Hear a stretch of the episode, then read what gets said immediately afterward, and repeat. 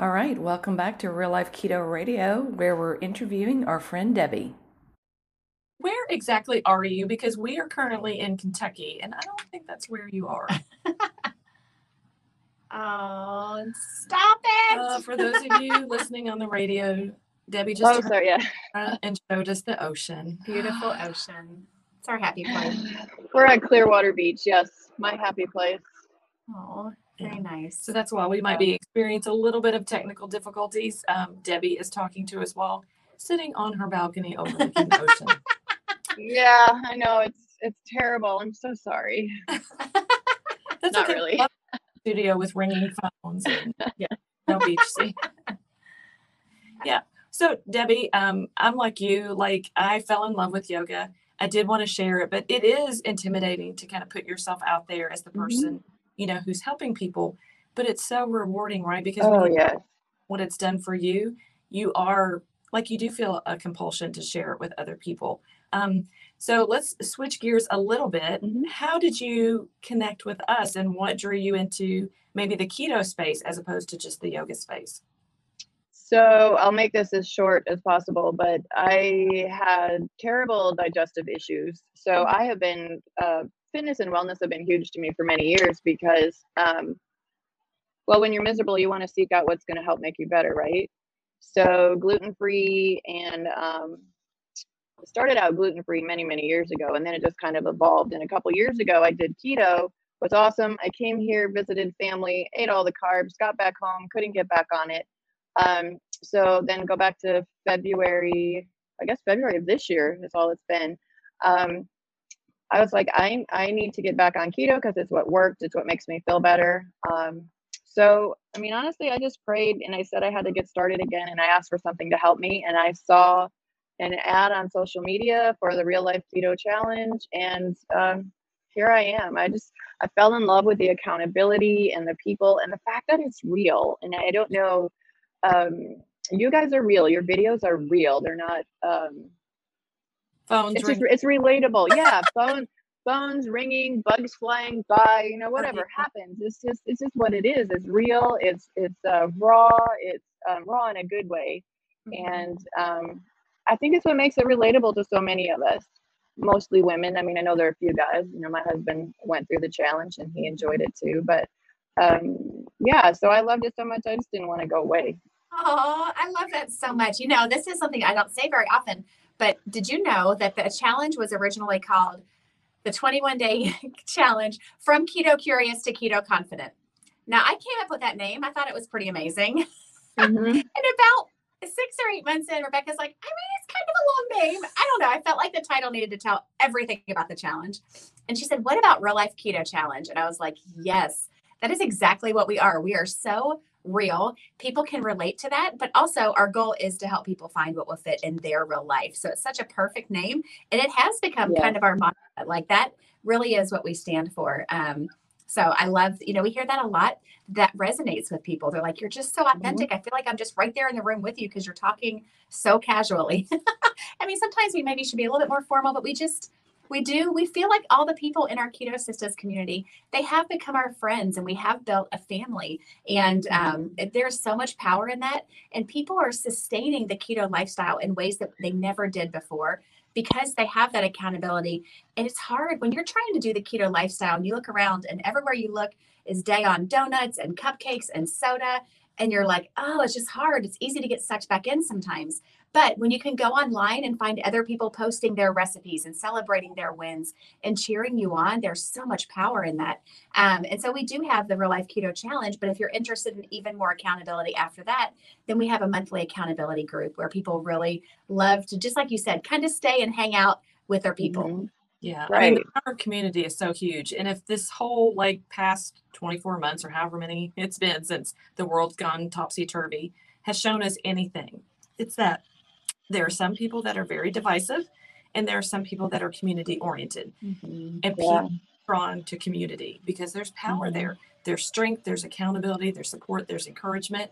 Yes, you can go on social media and pick a fight with anyone mm-hmm. and it's going to leave you feel feeling empty and angry and sad or you can use social media like we do to connect with like-minded people mm-hmm. who are in the pursuit of better and who support each other in that in that goal. And um, sometimes we talk about kind of being the black sheep. You know, if you're the only person in your friend group or in your family who's trying to do a keto lifestyle, you can get made fun of a lot. You know, a lot of eye rolling and oh, don't you wish you could eat this and and especially as you get started, that can be so discouraging. It can be so hard to be kind of that lone person, that lone person until you start getting more and more of the benefits. And when you Right. the benefits played out in your life and in the lives of the people around you in community, it just may and makes you want to dig in. And then you realize it's the other people who are missing out. Yeah, I love the phrase. At first, they will ask you why you're doing it, and then they will ask you how you did it. You know, when they see the results, when they see this community of people who just feel good, so they're able to give back. And, um, you know, you can see as we're aging, we are aging differently because we feel good, because we are taking care of ourselves. Yeah, and and Uh, not to bring it back to yoga or include yoga back in there, but I think it's perfect. I mean, my age, and there there are people a lot younger than me that are like, "Oh, I'm getting so old. Oh, my body. Oh, I can't do this." Mhm. One, what are you putting on the end of your fork? Two, how are you moving your body, or why aren't you moving your body? Mm-hmm. Three, you need to be doing yoga because I don't know. I think the whole world needs yoga, and maybe there wouldn't be so much divisiveness on social media. But mm-hmm. True. You know, something um, that you said made me remember a couple of years ago, I was getting my annual physical, you know, because I do try to be very proactive about my health and do my screenings and everything that I'm supposed to do. And one of the things he had me do was to to bend over and he said, reach for your toes. I mean, I wasn't warmed up. I wasn't, you know, I was just straight off the street. I just flopped over and put my palms on the floor. And he was like, show off. And I was like, I, I mean, I, I didn't, it's something that I do every right, move my body in that Right. way. And just so when he said to do it, that's what I thought he meant. So I just did it. and he said that he has 12 year olds that can't even come close to touching their toes, let alone Yeah. on the floor. And I was like, I, I was kind Aw. of taken aback. I knew maybe people my age and older might not have that flexibility. But for a young, someone so young. Mhm. yeah, I was like, wow, what has our country come to? Yeah. Yep.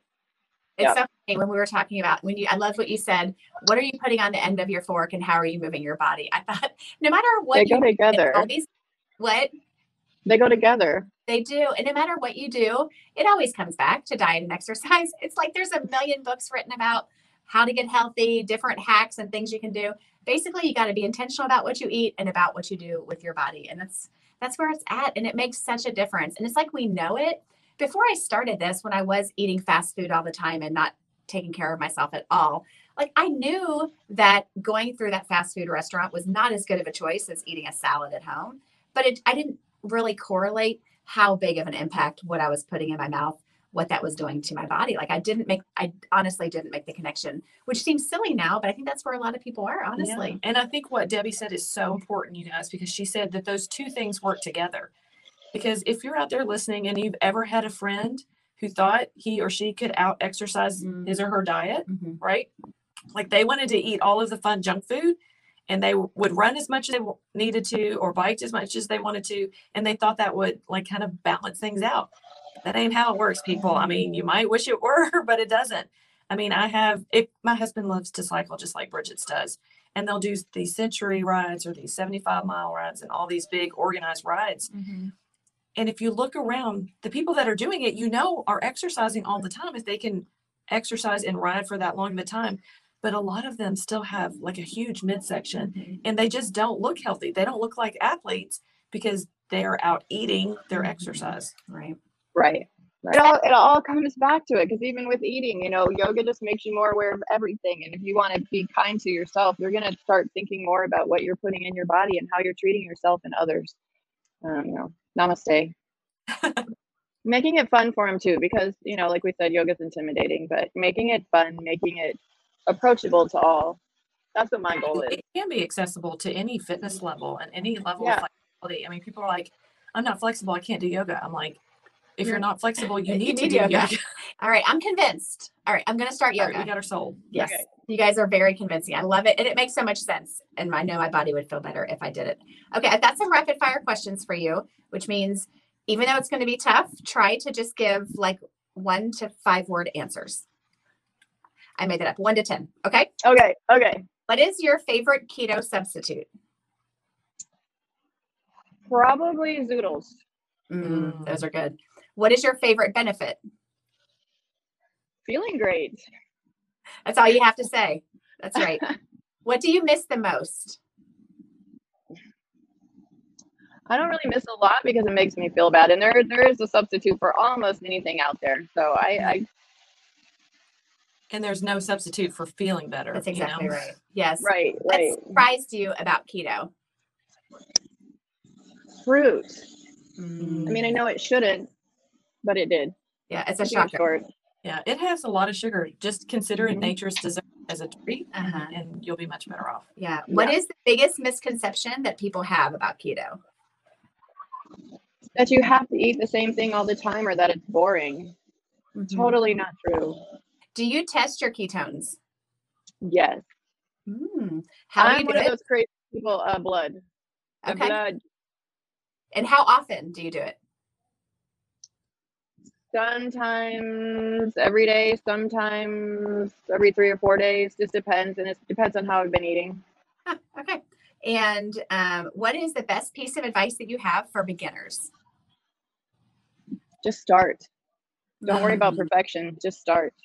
Love it. Okay. And what do you wish everyone knew about keto? Doesn't have to be difficult.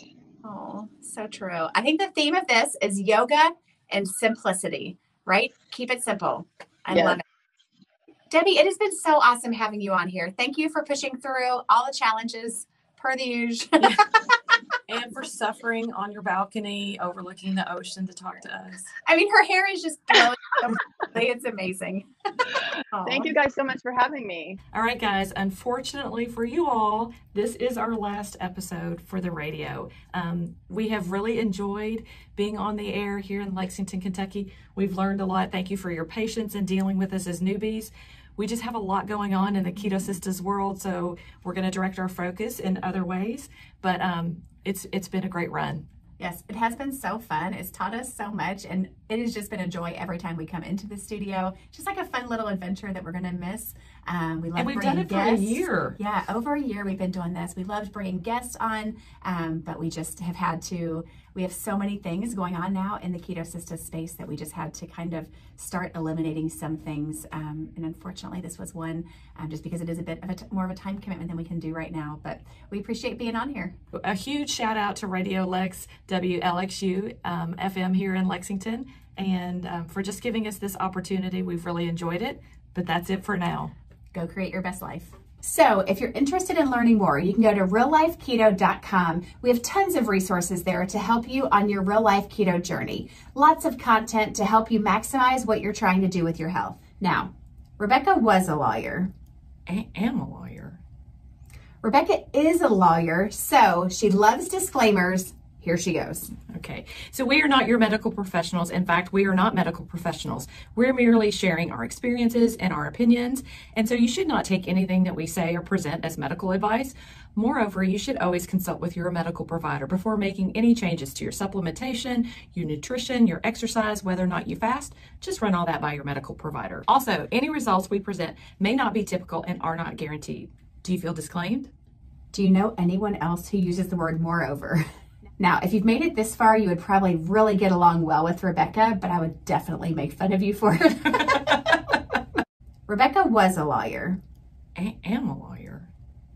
Rebecca is a lawyer, so she loves disclaimers. Here she goes. Okay, so we are not your medical professionals. In fact, we are not medical professionals. We're merely sharing our experiences and our opinions, and so you should not take anything that we say or present as medical advice.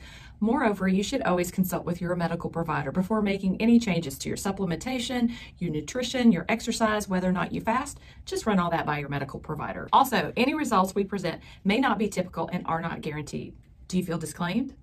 Do you know anyone else who uses the word moreover? Now, if you've made it this far, you would probably really get along well with Rebecca, but I would definitely make fun of you for it.